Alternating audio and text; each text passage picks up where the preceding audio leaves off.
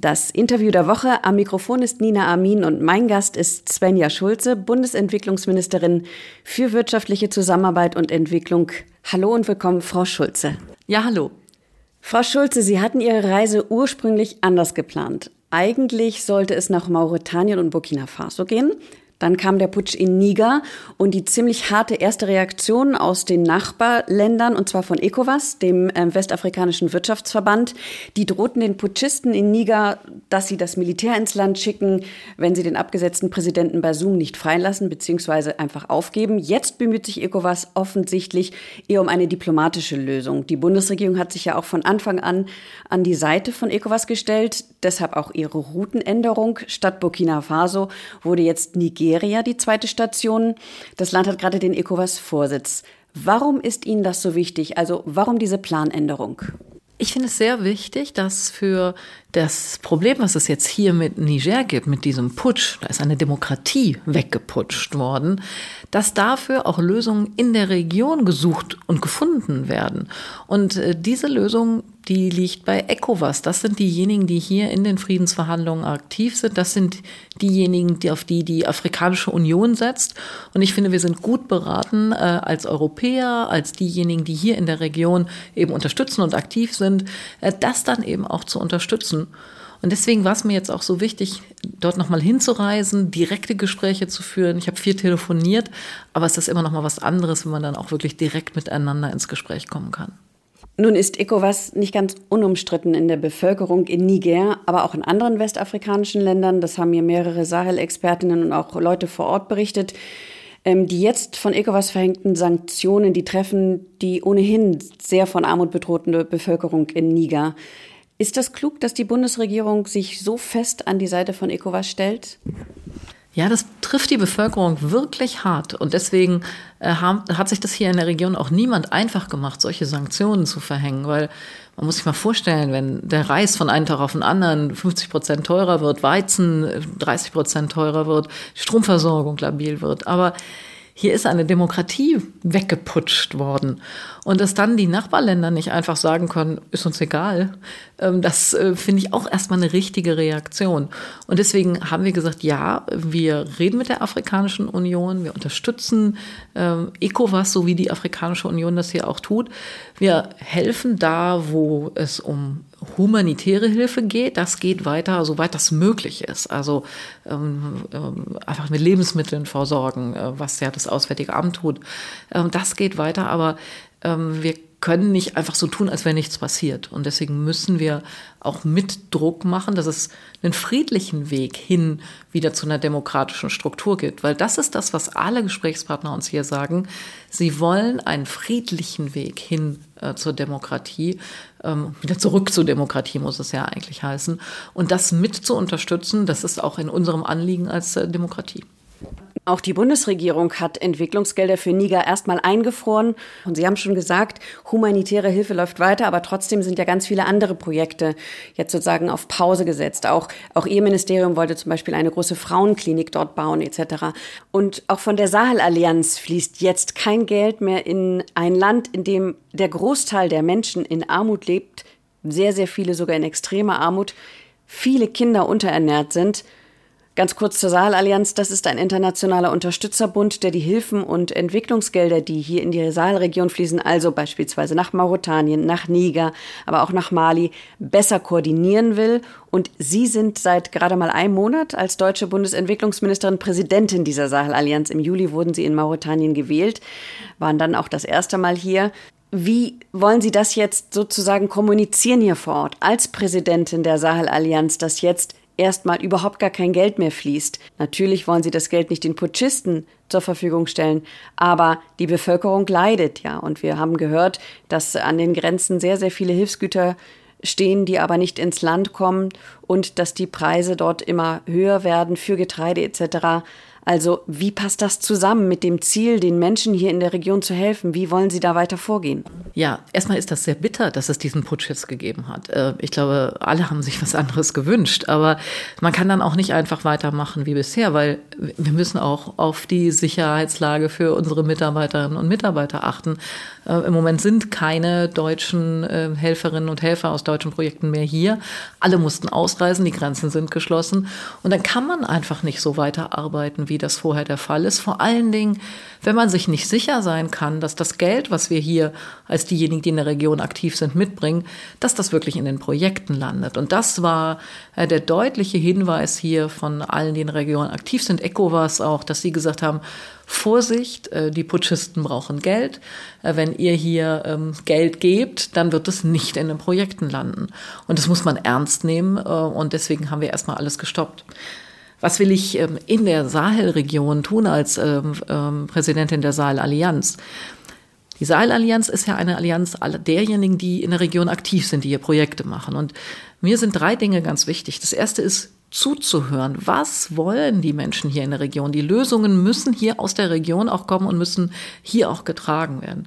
Das zweite ist, die, die Geber besser miteinander zu koordinieren, weil viele kleine Projekte, die nicht vernetzt sind, ähm, das ist schön, aber noch besser ist es, wir schaffen es, die Projekte zu vernetzen und etwas Gemeinsames voranzubringen, so wie wir das äh, mit dem äh, Sozial, mit, mit den sozialen Programmen hier in der Region machen.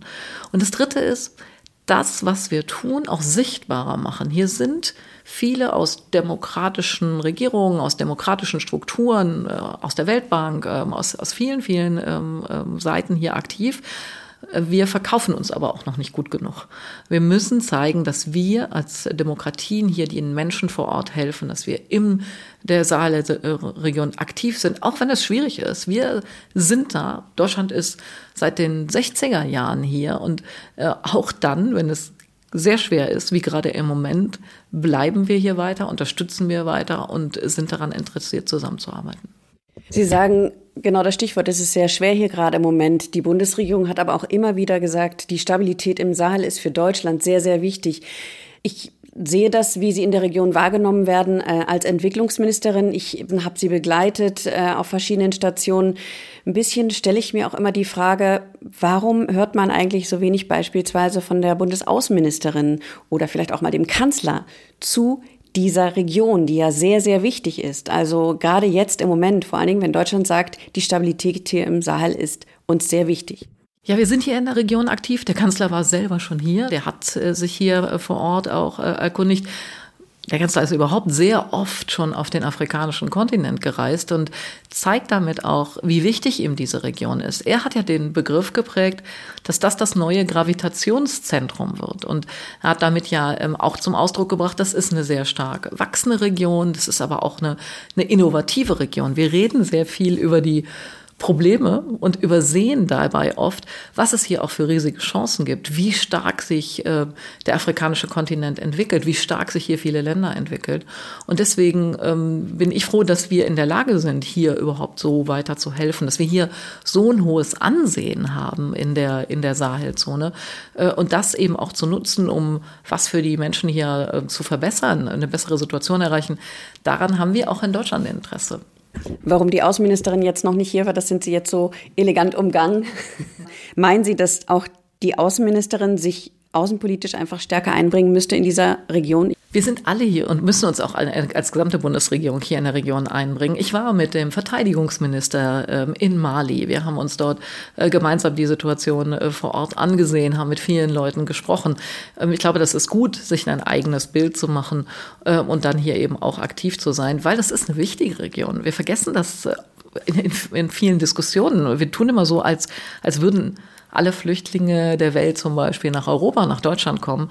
Aber in dieser Region sind 70 Prozent der Flüchtlinge in den Nachbarländern unterwegs. Das heißt, wenn wir es schaffen, Mauretanien mit zum Beispiel zu stabilisieren, ein, ein wichtiges Land, dann hilft das auch, dass die Flüchtlinge hier eine Perspektive haben, dass sie aufgenommen werden, dass sie ähm, hier äh, bleiben können, wo sie ja eigentlich auch bleiben wollen, nämlich äh, in ihrer Heimatregion. Und deswegen ist es auch aus diesem Grund wichtig, dass wir uns hier mit engagieren. Auf Mauretanien kommen wir gleich noch mal näher zu sprechen. Ähm, Sie hatten aber auch erwähnt, dass Sie mit dem Bundesverteidigungsminister Boris Pistorius hier waren. Und es wurde ja gesagt, nach dem Truppenabzug in Mali wird auf alle Fälle Deutschland äh, in der Region bleiben und die Entwicklungszusammenarbeit wird gestärkt. Und Sie hatten auch das Stichwort Geflüchtete genannt. Ähm, es ist ja so, dass gerade in Niger äh, die alte Handelsstadt Agadez liegt. Und das ist ja sozusagen ein Knotenpunkt auf dem Weg vieler in Richtung Norden. Die EU hatte ja mit der nigerischen Regierung auch ein Abkommen, mit dem das zumindest eingedämmt werden sollte, dass mehr Menschen sich auf den Weg nach Europa machen. Muss die Bundesregierung nicht jetzt früher oder später dann doch auch Kontakt aufnehmen mit den Putschisten, weil es sieht ja im Moment so aus, dass die nicht wieder die Macht äh, zurückgeben an den Präsidenten. Also glauben Sie, dass die Bundesregierung nicht darum herumkommt, sich mit den Putschisten auseinanderzusetzen? Ja, Ihre Frage impliziert ja zwei Dinge. Einmal, man muss etwas dagegen tun, dass so viele Menschen hier fliehen müssen. Und das hat was mit der Situation in der Sahelzone zu tun. Die ist sehr stark schon betroffen von den Klimaveränderungen. Äh, die ganze Landwirtschaft muss sich verändern, damit hier wieder mehr Lebensmittel angepflanzt werden können. Es sind sehr, sehr viele junge Leute hier, für die es wenig Perspektiven gibt. In Mauretanien 60 Prozent der Bevölkerung unter 25 Jahre alt. Das heißt, Schulsystem muss äh, verstärkt werden, berufliche Bildung verstärkt werden werden, damit die Menschen auch eine Perspektive in ihrer Heimat haben. Und das Zweite ist, wie geht das weiter mit den Putschisten? Ich glaube, das kann zum heutigen Zeitpunkt noch keiner sagen. Und deswegen ist es mir ganz wichtig, dass wir da keine Alleingänge machen, sondern mit den anderen, die hier in der Region aktiv sind, mit auch der Afrikanischen Union, mit den Verantwortlichen hier ähm, rundherum, das Abstimmen, das Vorgehen, dass wir, ähm, wenn wohl möglich ECOWAS jetzt einen Verhandlungserfolg hat, es einen Weg wieder zurück zur Demokratie gibt, dass wir dann mit allen anderen gemeinsam äh, wieder äh, verstärkt die Arbeit hier aufnehmen. Aber ähm, wann das genau der Fall sein wird, was die nächsten Schritte sind, das kann, glaube ich, zum jetzigen Zeitpunkt kaum jemand sagen. Ich hoffe, dass es schnell wieder zurückgeht zu einem friedlichen Weg, weil die Situation ist für die Menschen in Niger wirklich schwierig. Im Interview der Woche ist Svenja Schulze, die Bundesentwicklungsministerin, und wir sprechen über ihren Besuch in der Sahelzone.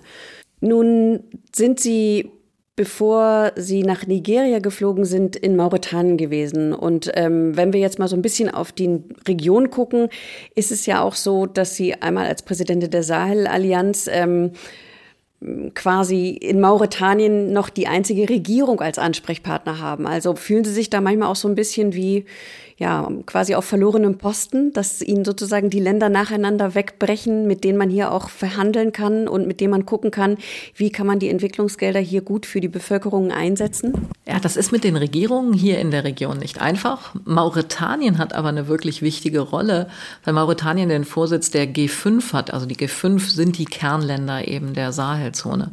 Wir haben aber in dieser Region leider auch lange Erfahrung damit, äh, regierungsfern zu arbeiten, weil es eben hier nicht der erste Putsch ist, der jetzt in Niger stattgefunden hat. Und das heißt, wir sind auch ähm, dann in der Lage, vor Ort noch tätig zu sein, äh, mit regionalen Vertretern landwirtschaftliche Projekte zum Beispiel zu machen. Oder wir haben sehr, sehr gute Erfahrungen, hier mit UN-Organisationen zusammenzuarbeiten. Wir haben zum Beispiel in der Sahelzone ein Sozialsystem aufgebaut, was in Mauretanien schon sehr, sehr gut funktioniert. Also es gibt auch auch Wege, äh, ohne direkt mit einer Regierung verhandeln zu müssen, wie man trotzdem noch in der Region aktiv sein kann.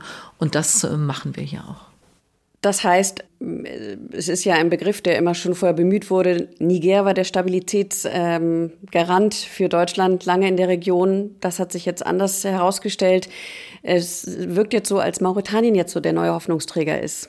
Ich bin ganz vorsichtig in solchen schwierigen Zusammenhängen wie hier in der Saalregion äh, äh, überhaupt von, von Stabilität ähm, zu reden. Also ich bin froh, wenn wir es schaffen, beizutragen, dass es ein Stückchen stabiler wird, dass es eine Perspektive für junge Leute gibt, dass lokale Strukturen entstehen, dass sowas wie Staat überhaupt erlebbar ist für die Menschen. Also eine Kommunalverwaltung, die Wasserleitungen baut, die sich um die Gesundheitsversorgung kümmert, die die Bildung zur Verfügung stellt.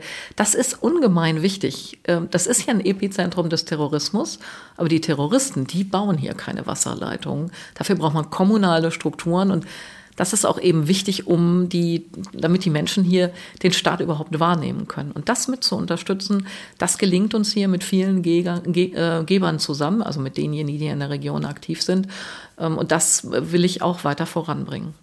In Mauretanien haben wir ja gesehen, ich meine, dieses Land ist äh, dreimal so groß wie Deutschland. Und also was mich jetzt sehr beeindruckt hat auf der Reise, ist die vielen jungen Leute, die wir gesehen haben. Eigentlich auch viel Reichtum. Wir waren auf diesem Fischmarkt. Ähm, also ist hier ein Reichtum an Fisch. Die, die Gewässer vor der Küste Mauretaniens sind voll. Man würde denken, wow, das Land müsste damit ja eigentlich richtig starken Wirtschaftszweig haben und dem Land müsste es sehr, sehr gut gehen.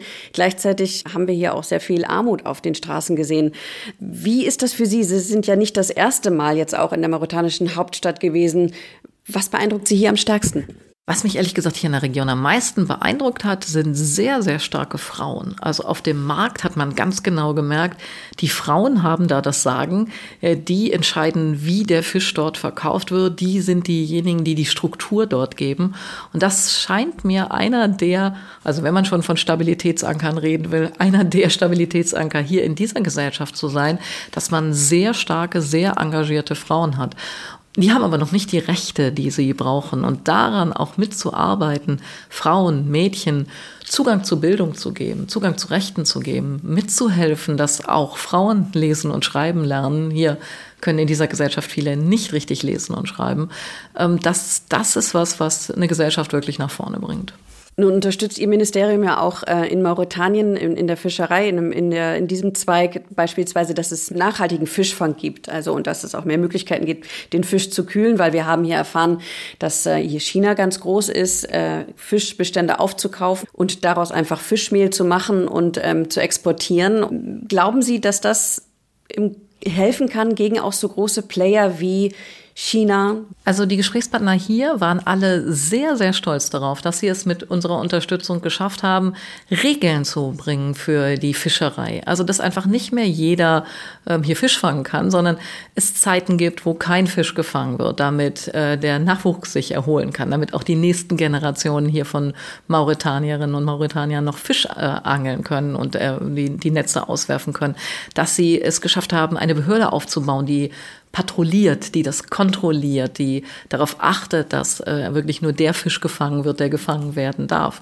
Und das ist ein ganz, ganz wichtiger Schritt nach vorne, weil ja, es gibt einen enormen Reichtum an Fischen, aber das kommt viel zu wenig in der Ernährung für die Bevölkerung hier an, weil es eben nicht die richtigen Kühlketten gibt, äh, weil der Fisch äh, oft nur noch verdorben äh, dann bei denjenigen ankommt, die das essen sollen. Und dann kann man maximal noch Fischöl daraus machen und da mitzuhelfen, dass Kühlketten entstehen, dass ähm, Hygieneschulungen gemacht werden, dass man, dass die Verkäuferinnen hier, das sind in erster Linie Frauen, dass sie wissen, wie kann man den Fisch so lagern, so transportieren, dass der wirklich auch haltbar bleibt.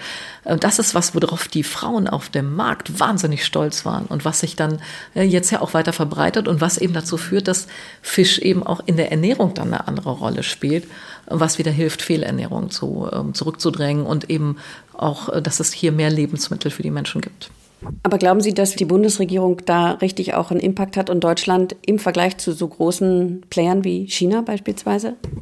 Na, Deutschland kann da einen Beitrag leisten. Ähm, richtig dagegen vorgehen äh, können die Mauretanier selber dann mit unserer Unterstützung. Das machen sie hier auch. Und das, das finde ich eigentlich die richtige Vorgehensweise. Wir unterstützen hier, äh, damit Mauretanien selber die Regeln durchsetzen kann. Und das, das tun sie. Mir wurde zurückgespielt von den vielen Gesprächspartnern in Mauretanien, dass sie sehr, sehr gerne mit Deutschland zusammenarbeiten, weil das so zielorientiert ist. Also wir nehmen uns gemeinsam was vor und das wird dann auch gemacht und durchgesetzt. Und ähm, das scheint nicht mit allen so zu sein. Das scheint nicht mit allen so zu sein. Das ist ein gutes Stichwort. Mir fällt da ähm, äh, ein Land ein, das es, glaube ich, im Moment besonders viel schwer hat, auch historisch bedingt. Das sind die Franzosen. Da gibt's sehr, sehr massive Widerstände auch gegen den Einfluss Frankreichs. Möchte vielleicht Deutschland ähm, oder auch Sie jetzt mit Ihrer Präsidentschaft, die Sie übernommen haben für die Sahel-Allianz, da einfach auch einen Platz vielleicht füllen? Nicht indem man vielleicht Frankreich nachahmt, aber indem man einfach eine andere Perspektive aufzeichnet, weil Deutschland ja im Gegensatz zu Frankreich hier wirklich relativ gut angesehen ist. Frankreich hat hier in der Region gerade ein großes Problem, was aber auch mit der Geschichte zusammenhängt. Das ist nun mal hier eine Kolonialgeschichte. Äh, viele sprechen hier Französisch. Ähm, es ist äh, noch eine sehr starke französische Prägung da und es gibt gerade eine, eine sehr große Abgrenzung auch zu Frankreich. Aber Frankreich bleibt hier trotzdem in der Region aktiv. Die sind auch mit der Entwicklungszusammenarbeit hier aktiv. Was aber Deutschland tun kann, ist das Vertrauen, was uns hier entgegengebracht wird durch die langjährige partnerschaftliche Zusammenarbeit, die wir haben, das Vertrauen jetzt ähm, auch ähm, für die Menschen hier in der Region äh, einbringen, äh, helfen, äh, dass die Situation sich ein, ein bisschen stabilisiert, dass es Perspektiven gibt für die jungen Leute, dass lokale Strukturen aufgebaut werden, dass Jobs geschaffen werden, dass es sowas gibt wie ein Sozialsystem, was Leute auffängt in, in schwierigen Situationen. Das ist hier alles ähm, nur in Ansätzen vorhanden und das mit den Regierungen, äh, wo das geht und vor allen Dingen mit den Menschen in der Region voranzubringen. Dazu haben wir die Chance, das äh, geht jetzt auch eben in der Präsidentschaft für die Sahel-Allianz, das besser zu koordinieren und diese Chance will ich jetzt auch wahrnehmen. Nun hat auch ähm, beispielsweise der Kanzler mal gesagt, mit Blick auf die Afrikapolitik, und äh, Sie sagen das eigentlich auch immer, dass es halt auch eine Politik auf Augenhöhe se sein muss, dass man den Menschen hier auf Augenhöhe begegnet und halt eben nicht kommt als jemand, der von oben sagt, ihr sollt das so machen, weil das natürlich ähm, hier absolut nicht erwünscht ist. Und man spürt ja auch hier in vielen Ländern einfach ähm, dieser, ja, dieser Drang, komplett unabhängig zu sein und sich nichts mehr sagen äh, lassen zu wollen. Glauben Sie, dass das ähm, etwas ist, mit dem Sie sich dann hier auch Gehör schaffen können, wenn Sie sozusagen auch diese Taktik weiterfahren? Oder sind das dann doch einfach ähm, andere wirtschaftliche Interessen, die hier ähm, eine größere Rolle spielen? Also nochmal Stichwort auch zum Beispiel die Abhängigkeit ähm, von Russland oder die, die mehr die Streben nach Russland. Naja, wir haben ja ein Interesse daran, wirklich gute Partner für diese Region zu sein. Weil jetzt tun wir das aus einem Gefühl heraus, dass wir die Stärkeren sind. Das ist hier aber eine ganz stark wachsende Region. Das ist eine innovative Region. Das ist eine junge Generation, die hier jetzt äh, in großer Menge eben aufstrebt. Und ähm, wenn wir auch in Zukunft mit dieser wachsenden Region ähm, gut zusammenarbeiten wollen, dann ist es heute richtig, das partnerschaftlich zu tun, weil das führt, wird dann auch in der Zukunft dazu führen, dass sie partnerschaftlicher mit uns umgehen. Und äh, dieses, so wie wir behandelt werden möchten, wir möchten auch nicht abhängig sein. Wir haben jetzt äh, äh, beim Krieg Russlands gegen die Ukraine sehr schmerzhaft gemerkt, wie abhängig wir vom Gas aus Russland waren. Und genauso geht das jetzt hier den afrikanischen Staaten. Die wollen nicht von einzelnen anderen abhängig sein. Sie wollen auch nicht nur von uns abhängig sein, sondern sie wollen als selbstbewusste, eigenständige Staaten wahrgenommen werden. Und das sind sie. Und dass wir dann mit ihnen kooperieren, dass wir unterstützen, dass wir helfen, dass wir auch unsere Interessen deutlich machen. Na klar haben wir hier auch in der Region Interessen. Äh, in Mauretanien habe ich mit dem Wirtschaftsminister viel darüber diskutiert, äh, was kann die Zukunft Mauretaniens sein. Und die haben Wasser und haben sehr viel erneuerbare Energien. Die würden natürlich gerne den Wasserstoff für die Welt auch liefern und auch für uns liefern. Und jetzt da ähm, schon partnerschaftliche Beziehungen zu haben, zu sagen, das ist auch für uns interessant. Wir werden Wasserstoff brauchen, wir werden das nicht alles selber produzieren. Ich glaube, das ist genau die richtige Strategie äh, die, die, Deutschland da verfolgt. Aber Sie sagen es gerade schon richtig. Es ist natürlich ähm, so, wir wollen auch etwas. Hier gibt es Rohstoffe, hier gibt es ähm, äh, dann irgendwann eventuell ganz viel Energie aus erneuerbaren Energien, die wir brauchen. Ähm, ist das ist es eine schwierige Aufgabe, das sozusagen balanciert zu machen, irgendwie Entwicklungshilfe, Entwicklungsgelder zu geben, ohne da in irgendeiner Art, ja, wir geben euch das, aber dafür gebt ihr uns die Rohstoffe. Also wie schaffen Sie das auszubalancieren? Ja, genau, machen, so machen wir das eben nicht. Das ist sozusagen der Ansatz, der mir jedenfalls geschildert wird, den, den China sehr stark verfolgt, die, die Länder hier in langjährige Abhängigkeiten sozusagen zu, ähm, zu bringen, indem sie jetzt helfen, dafür aber sehr, sehr lange Zugang zu den Rohstoffen verlangen. Äh, wir machen das anders. Äh, wir legen unsere Interessen offen. Die Partner wissen das meistens auch. Also die, die, sind ja auch informiert. Äh, sie wissen auch, was, was unsere Interessen da sind. Wir legen das aber offen und sagen, wir wollen, dass ihr euch so entwickeln könnt, dass ihr ähm, die ersten Schritte zum Beispiel von Produktion auch äh, in, in Mauretanien, im, im Sahel selber habt und dass wir die Produkte, die wir brauchen, dann ganz normal bei euch kaufen können. Und das mit voranzutreiben in der Entwicklung, das ist genau die, die Sichtweise einer Entwicklungsministerin. Ich will, dass diese Länder ähm, auf eigene Beine kommen, dass sie keine Unterstützung mehr brauchen, dass die Menschen hier äh, leben können, dass sie was zu essen haben, dass sie Unterkunft haben und dass sie dann perspektivisch äh, auch mit uns Handel betreiben können und wir die Produkte, die wir brauchen, auch von hier bekommen. Das war das Interview der Woche mit Svenja Schulze, der Bundesministerin für wirtschaftliche Zusammenarbeit und Entwicklung. Frau Schulze, vielen Dank für das Gespräch. Ich danke auch.